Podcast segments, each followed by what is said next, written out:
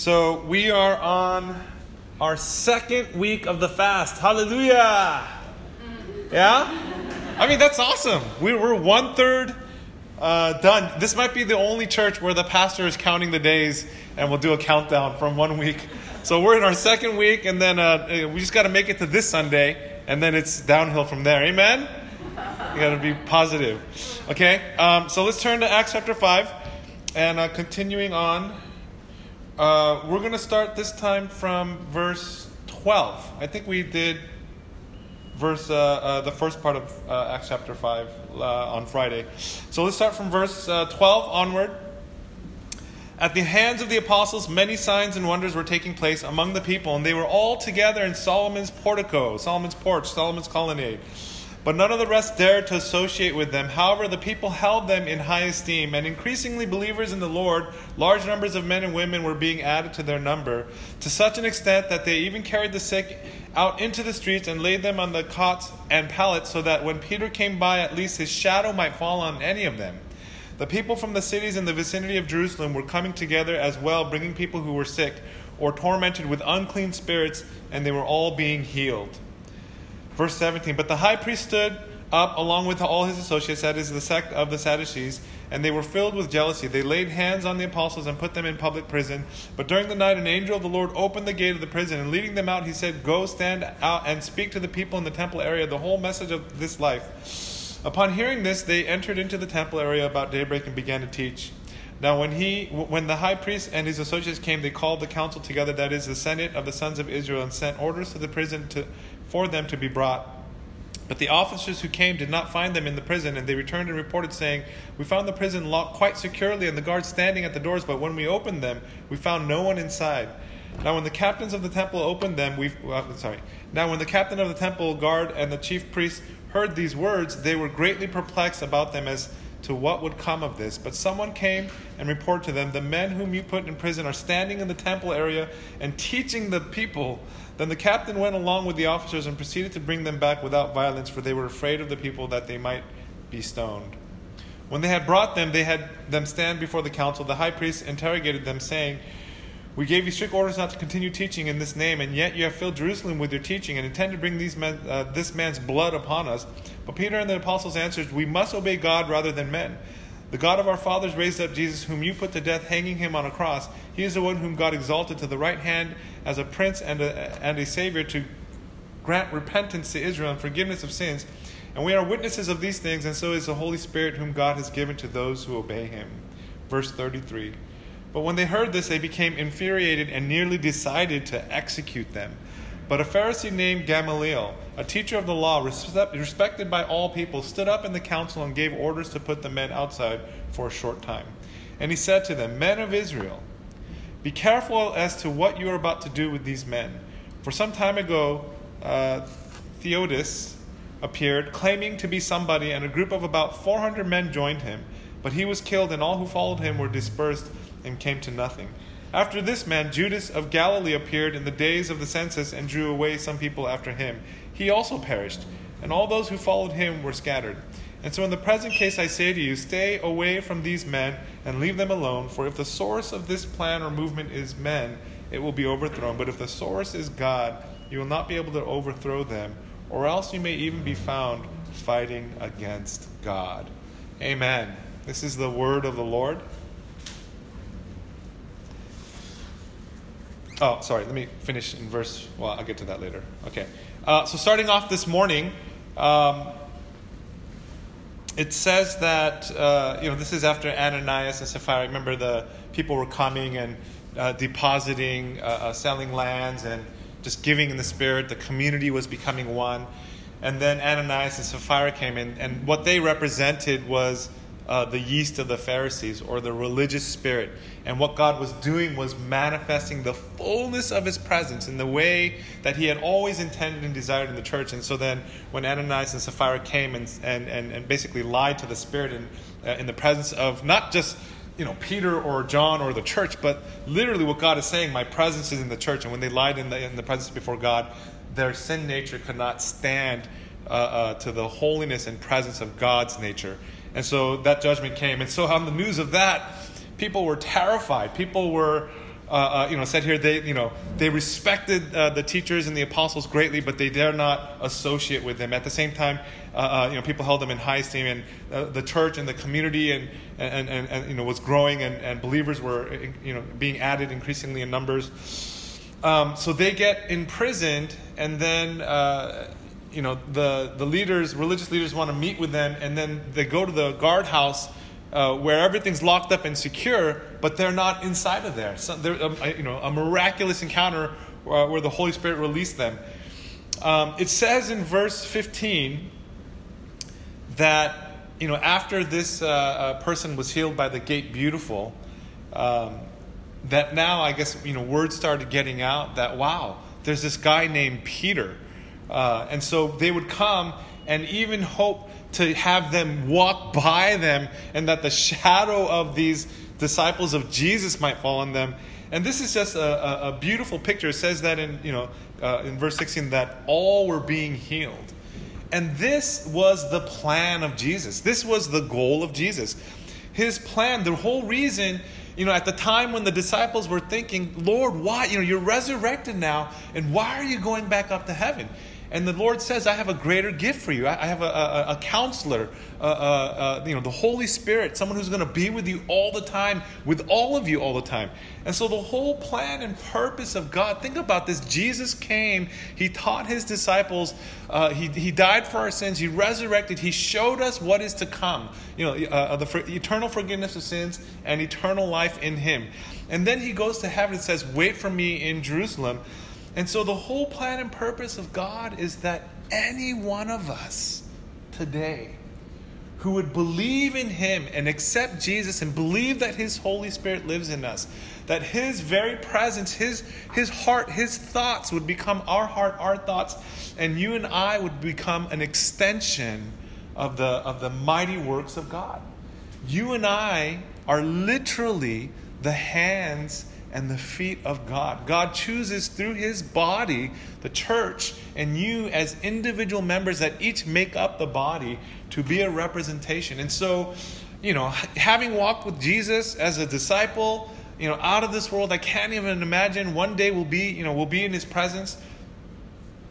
Um, and so you can understand why the disciples would want Jesus to remain, but at the same time, God's purpose and Jesus' purpose ultimately was that a representation uh, in the very embodiment of the kingdom of heaven, of God Himself and the Spirit in us, would be in everywhere. And that's why we say, uh, you know, we, we, we don't call everyone into the ministry. You know, we're not of the mindset.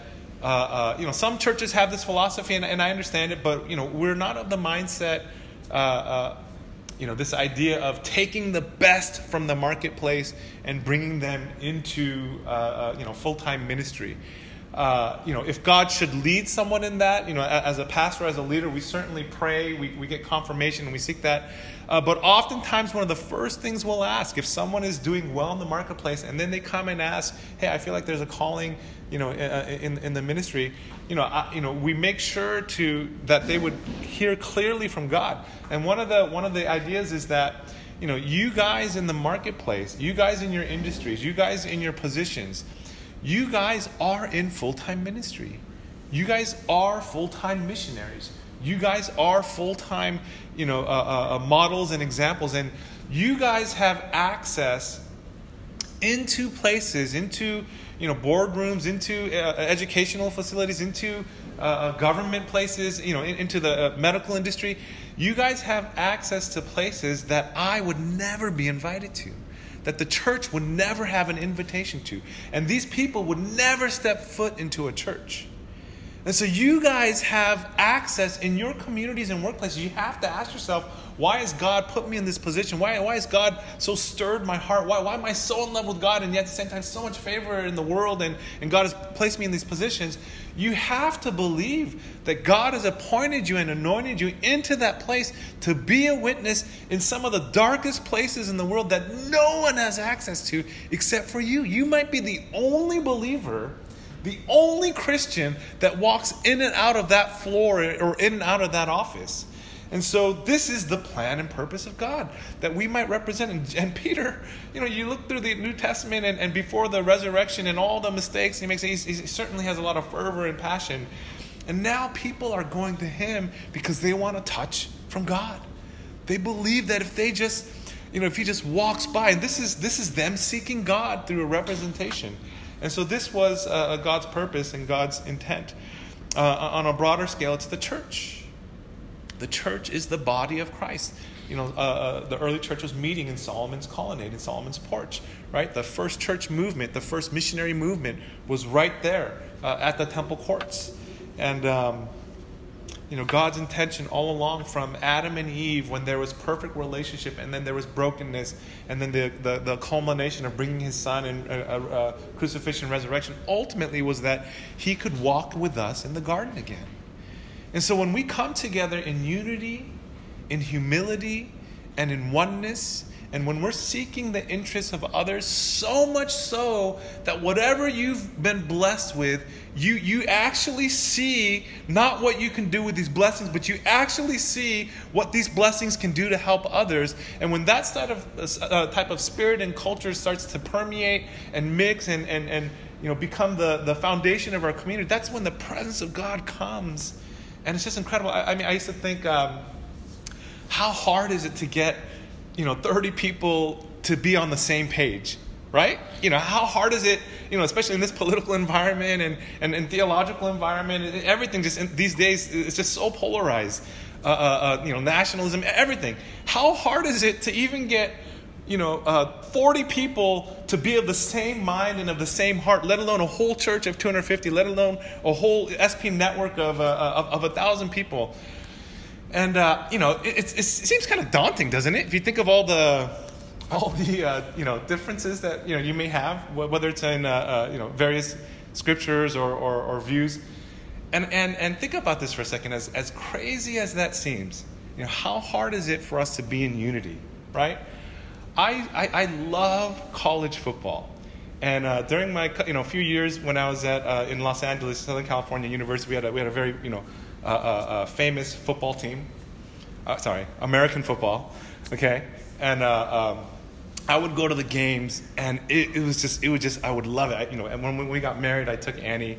I think like the, the week that we got married, you know, or sometime during that time, to a USC UCLA game and uh, it was so much fun. And I remember the first time I walked into a stadium, you, know, you watch it on TV for like 20 years or, or, however many years.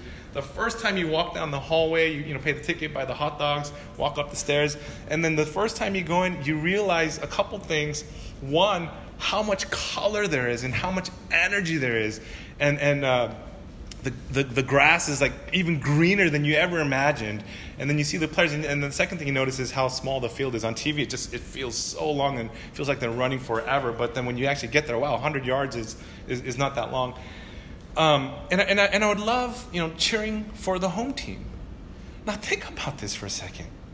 Okay? The Coliseum in Los Angeles can fit about 100,000 people. 100,000 to about 110,000 people can sit in that stadium and you got people from all walks of life. You got people from who grew up in different countries all across the United States. You got people that from different religious views and political views, and we're all sitting there in this one stadium. And about probably you know if they're you know if they're not the visiting team doesn't have a, a, a, a you know their fans, it's about ninety thousand people.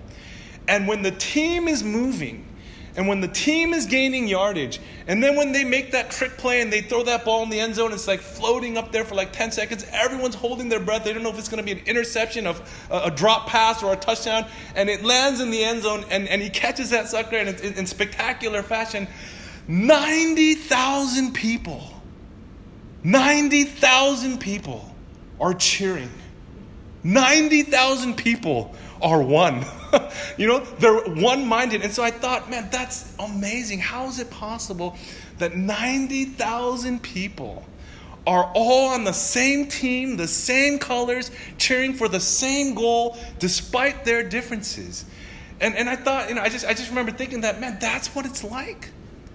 That's what it's like when 200 Christians or a thousand Christians or a hundred thousand Christians or a million Christians Focus on the presence of God. Focus on the worship of God. Focus on the majors. Focus on Jesus. You know, put the minors on, in a secondary issue that we can have. We can still, if if a football team and their fans can be one and united despite their differences, and they don't even know each other, and they walk out of a game high fiving each other and saying, "Man, that was awesome." You know, how much greater, in some, in some regards, how much more as a church when we focus on the, the, the kingdom of God expanding, the kingdom of God uh, uh, being glorified, and us being one family and working out our differences, you know, as we go on the side, how much more can God be glorified? It's possible. It's not impossible. It's not impossible for the 40 of us, or the 250 of us, or the 1,000 of us to be of one heart and one mind. Uh, uh, if the world can celebrate such a thing as a, as a goal or a touchdown. Right? Do you guys agree with that? It's possible. Somehow there's something in us that, that we can connect and we can believe.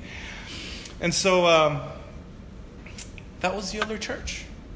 And when the small group of people did this, and when God saw that, I, I don't know, like I, like I imagine it like a like a heavenly thermal view, you know, like everyone's different colors, you know, on this thermal view. But then when we're of one heart, we're all the same color.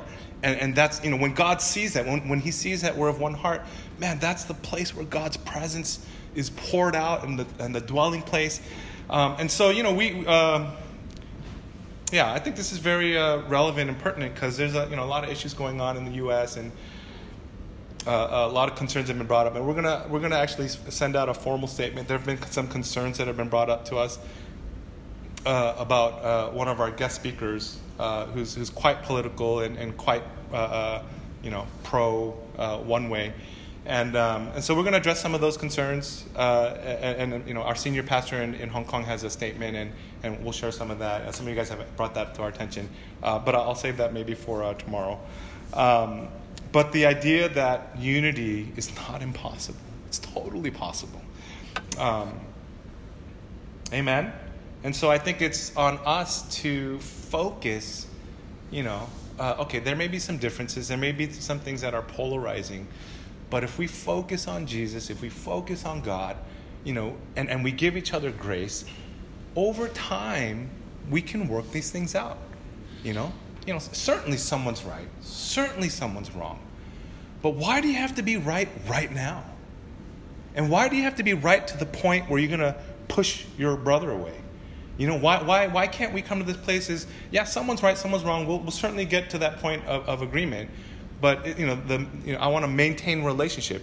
And, and in hindsight, you know, God will bring clarity. God is truthful. God will bring revelation. And then, and then we can mend and we can reconcile. I'll get to that in a bit um, uh, towards the, the oh wow wow I used up all my time. Okay, I'll get to that now then. Um, okay, turn to verse uh, uh, 38 and 39. Okay, listen to this. And so, in the present case, I say to you, stay away from these men and leave them alone. For if the source of this plan or movement is, is, is men, it will be overthrown. But if the source is, is God, you will not be able to overthrow them, or else you may even be found fighting against God. Okay, so the Sadducees and the religious leaders, uh, they're infuriated now. Okay, uh, the disciples, you know, not once but twice, uh, uh and, and, continuing on. Doesn't seem like they're going to relent. They're going to continue to defy, uh, uh, you know, the the religious institution, and they get to the point where they nearly want to execute them. And then this teacher, very respected by the name of Gamaliel, says, "Hey, guys," he's basically saying, "Guys." Many people have come before. Many people with lofty ideas. Many people who drew people away to follow them, right? But we all know that in time, because it wasn't from God, they eventually faded away. So don't lose sleep over it. Don't, don't fret over it. Don't, don't, don't you know, get your hair all tangled up you know, for this. If, listen, if God is not in it, these guys will disappear in a few months. These guys will disappear maybe even in a couple years. But if God is in it, right, uh, you know, you might find yourself fighting against God. Now, I'm not, I'm not gonna, just, just in case you're wondering, I'm not making that application to our current political climate globally, okay? So, I can't, but, but I am talking about in church context. I've been in three churches now, uh, uh, you know, as a pastor. Uh, uh, probably three more churches before that growing up. uh, uh, you know, in my, in my childhood and then college and whatnot. Um, but as a leader, as whether a, a, associate pastor in Hong Kong, children's pastor, or whether a lead pastor in Beijing, lead pastor in Singapore, um, you know, this is quite sensitive, but you know, there'll always be people who come to church, uh, you know, who have, uh, you know, were, were in positions of leadership previously. Okay, and I, I, don't know their backstory. I don't know what happened. I don't know, you know, why they're here, and uh, uh you know, I, I want to get so much into that. Um, but there will be people, always, you know, who were here even before me, right? Who may have a certain theology, who may have a certain vision of what the church should be like. And, and, and, and you know, as a lead pastor, as a lead uh, uh, spiritual leader, you know, guiding the congregation, uh, praying, you know, with the board's support and their prayer and confirmation, you know, we guide. And, and there will always be people who have a different idea, right? And they may not outright say it. You know, they may, they may uh, uh, say passing comments, you know, uh, uh, maybe even in house church or, or maybe, you know, start a separate you know, meeting or, or ministry, you know, whatever the case. And, you know, I've had uh, various scenarios, you know, in previous churches where even core leaders would disagree, right, with, with direction or, or, you know, what I felt God was leading in. And, and I never really fretted about that. I don't know, you probably figured this out by now. Right? I never really fretted about that. I, I pray for the person, I serve the person, I love the person. And uh, I, I, just trust that, that you know, God's going to work it out. If God is in this, God's going to bring it to fruition. If God's not in it, then it'll come to pass. And so I, I just have a lot of confidence and trust uh, in the process. And, and you know, it's, it, it's never so anxious in terms of timing. And I think that's the kicker. I think that's what usually gets us. It has to be now the timing, if something isn't done now. And I don't, I don't subscribe to that at all. Right? I absolutely believe that in love, in humility, in service to one another, uh, paramount, you know, my, my, my, my, probably one of my, I don't think I've said this enough, but probably one of the things I, I say to myself all the time, all the time, and then I'll close with this. Despite my differences with this individual, I want to maintain relationship.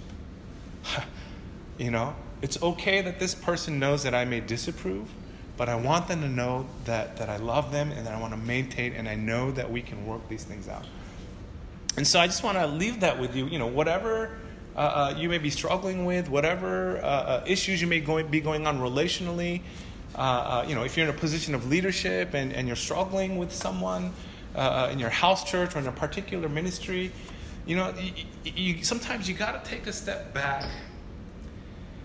And, and I don't look at the person in terms of where he or she is now in this particular you know, uh, scenario. I try to take a step back and say, God, what do you see? God, what is your picture and what is your vision of this individual? Help! I, I'm not seeing it. you know, help me see it, God. What do you see? You know, uh, uh, you know that, that, that same principle uh, applies in, um, in, in this idea of uh, marriage too. You know, uh, let, let, me shift gears a little bit. Um, you know, you're not marrying the perfect person. You know, help you figure it out. You're not going out there finding the perfect person. Wow, I found the perfect person. And because I'm perfect and you're perfect, well, we can be together. Right?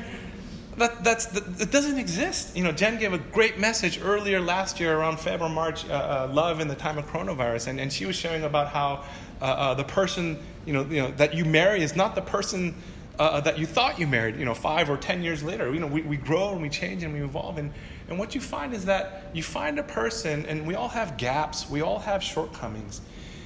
There's two things. One, you're committed to see this person become the person that God has envisioned uh, uh, uh, this person to be. You're, you're committed to see this person with all the gaps and shortcomings to become what God has seen this person to be. You're committed to that vision. It's higher than even your own vision, right? This, this vision of a daughter or a son of God.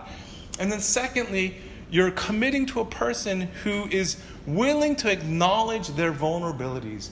That's someone you can do life with. That's someone you can make covenant with right? Someone who's saying, This is me for better or worse. This is, you know my weaknesses. You know all, all the things that I love and the good things, but you also know all my weaknesses and shortcomings. And man, you know, I want to do this with you. I, I, you know, in my brokenness, in my weakness, and you make that covenant, you make that promise, and you grow together. And there's a commitment and there's a vision, God given. And then you grow season after season after season. And so when you when you find that desire to be with someone, you've seen their brokenness, and you have that desire, but but in spite of that, you know, you know, he or she knows my brokenness, I know, and I want we're committed to one another to see each other become the embodiment of what God has intended. Right? That's when you know, shoot, man, I think this is marriage material. Right? That's how you know, and that's what we commit to. Now imagine that picture of marriage, imagine that picture of the Trinity played out in our hearts, in our community. You know, I know it's hard enough in marriage alone, but what if we, you know, gave that type of grace and mercy and approach to our communities and our house church members and our church and our leaders? That, yeah, we have all, we all have, man, pastor has shortcomings, house church leader has shortcomings, this, this particular member has shortcomings, but I'm committed I'm committed to the vision and the picture that God has shown me because Christ has resurrected. And I'm committed and I'm all in. I got skin in the game. We're on the same team. We're, we got the same home jerseys. You know, uh, you know uh, uh, not Solomon's Porch, but the kingdom of God, Jesus Christ. And uh, man, it's possible. We can do it. I absolutely believe we can do it. And I absolutely believe in this environment, God is looking for churches that despite differences can still be unified, can still honor one another. And when we do that, guys, that's like that's like uh, one tick. If we can do that in this season with all that's going on, man, God's to show up. Amen. Amen. Right? Okay, let's let's bow our heads.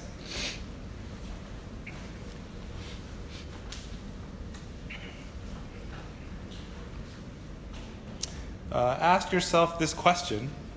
I don't, I don't know that it's an easy answer, but it's a good question. Um, you know, is there a move of God in your life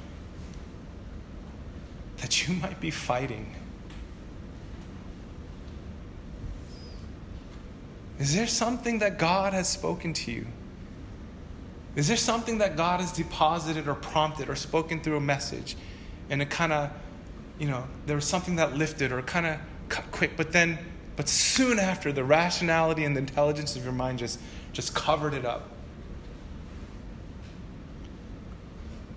Is there a movement of God in your life that you are fighting against? Is there something that you feel you are in the move of God that others are fighting against?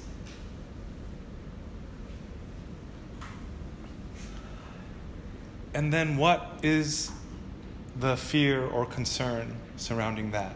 Why does it have to be right this moment? Why does people have to make a line and choose? Why, why is there such a divide?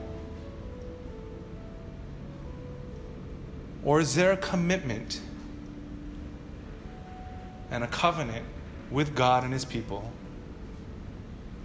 and a marriage within the church that far supersedes even some of the most polarizing lines?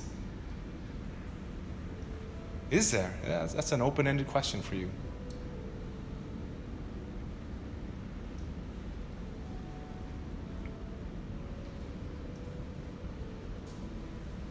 Lord Jesus, we thank you.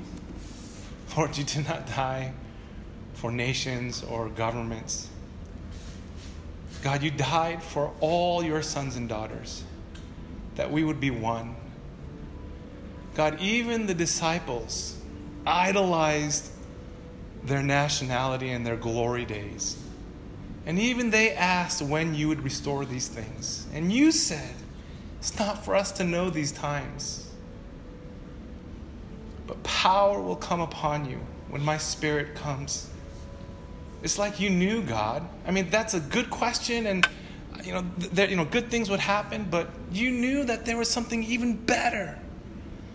You know, an eternal, beyond boundaries and borders and barriers type of a nation, an eternal nation, an eternal kingdom.